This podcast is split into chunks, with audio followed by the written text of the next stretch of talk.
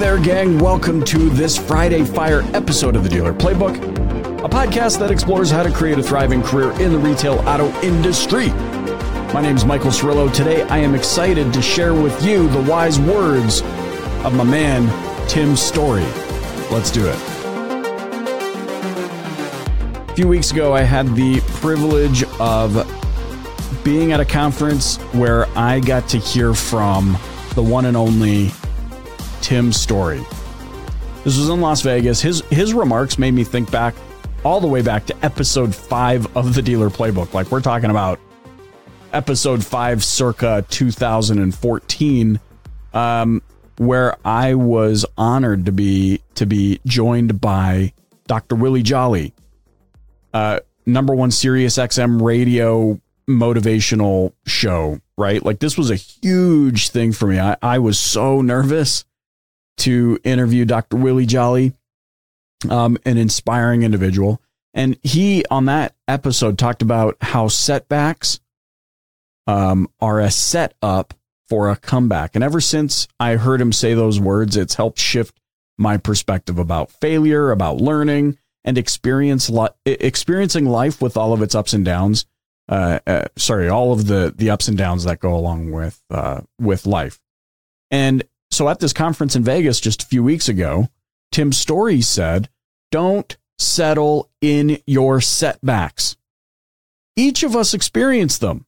None of us are immune to setbacks. Some of those setbacks were, you know, maybe unforeseen circumstances, or maybe some of them were because of choices we made 10 years ago, 12, 15, 20 years ago that we are just now uh, experiencing the compounding ripple effect of. You know, like everything's interconnected. I, I know that's certainly been the case for me. I can see some setbacks that are maybe, you know, other people's choices that have impacted me in some way, shape, or form. Uh, or in and in many instances, it's because of choices I made that I don't even remember making that have led me down a path. Like it, it's all very interesting to me. Anyways, each of us experiences uh, each of us experience setbacks.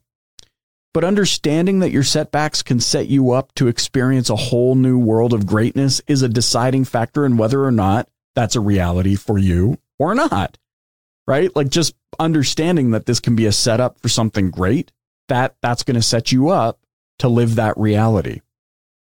You know if you're feeling stuck in a setback it's time to give yourself permission to move forward and I know this is a difficult thing. I don't want to sugarcoat it, but it is time that you give yourself that permission to move forward, to take the lessons you've learned and use them to your ultimate advantage. Maybe you're in what you believe is a toxic environment, or maybe you just got fired. Maybe um, you've been given a new challenge. Maybe something you know difficult has happened, or you're dealing with a particular type of a, a setback. Well, I believe that you need to give yourself time to you need to give yourself permission to move forward and you need to understand that it can be used to your ultimate advantage. Don't become complacent. Use those setbacks as the rocket fuel you need to blast off in a meaningful way. If there's one thing I'm 100% confident in, gang, it's that you deserve to experience greatness. You deserve to rocket toward your personal definition of success. I believe, can you tell I'm passionate about this? I believe that you have what it takes, but you have to believe that for yourself. I can't believe in you enough for you to be able to do it. You need to, uh, uh, uh, ultimately, you need to be able to believe in yourself.